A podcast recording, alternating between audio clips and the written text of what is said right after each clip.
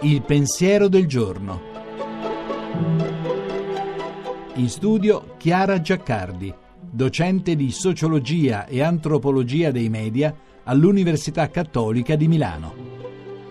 Chiedimi se sono felice, recitava il titolo di un film di qualche anno fa. Tutti desideriamo la felicità, ma sappiamo riconoscerla e cercarla ad ogni costo non è in fondo impedimento a viverla davvero. Scriveva Herman Fin quando dai la caccia alla felicità, non sei maturo per essere felice, anche se quello che più ami è già tuo. Quante volte riconosciamo la felicità solo dal rumore che fa andandosene, come scriveva Jacques Prévert.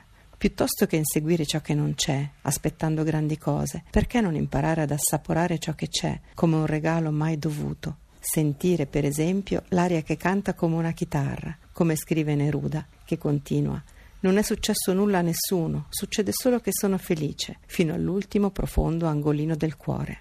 Non si può poi essere felici da soli. La felicità cresce quando condivisa e non può essere di qualcuno a spese di qualcun altro. Albert Einstein diceva non esistono grandi scoperte né reale progresso finché sulla Terra esiste un bambino infelice.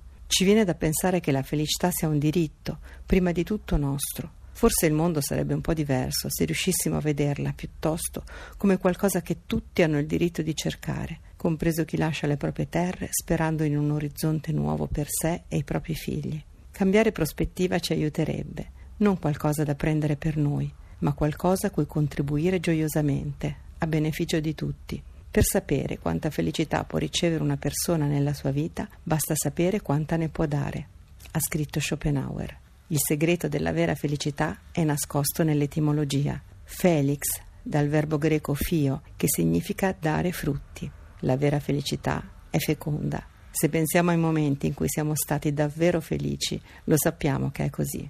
Lo scriveva anche Herman Hesse. La felicità è amore, nient'altro. La trasmissione si può riascoltare e scaricare in podcast dal sito pensierodelgiorno.rai.it.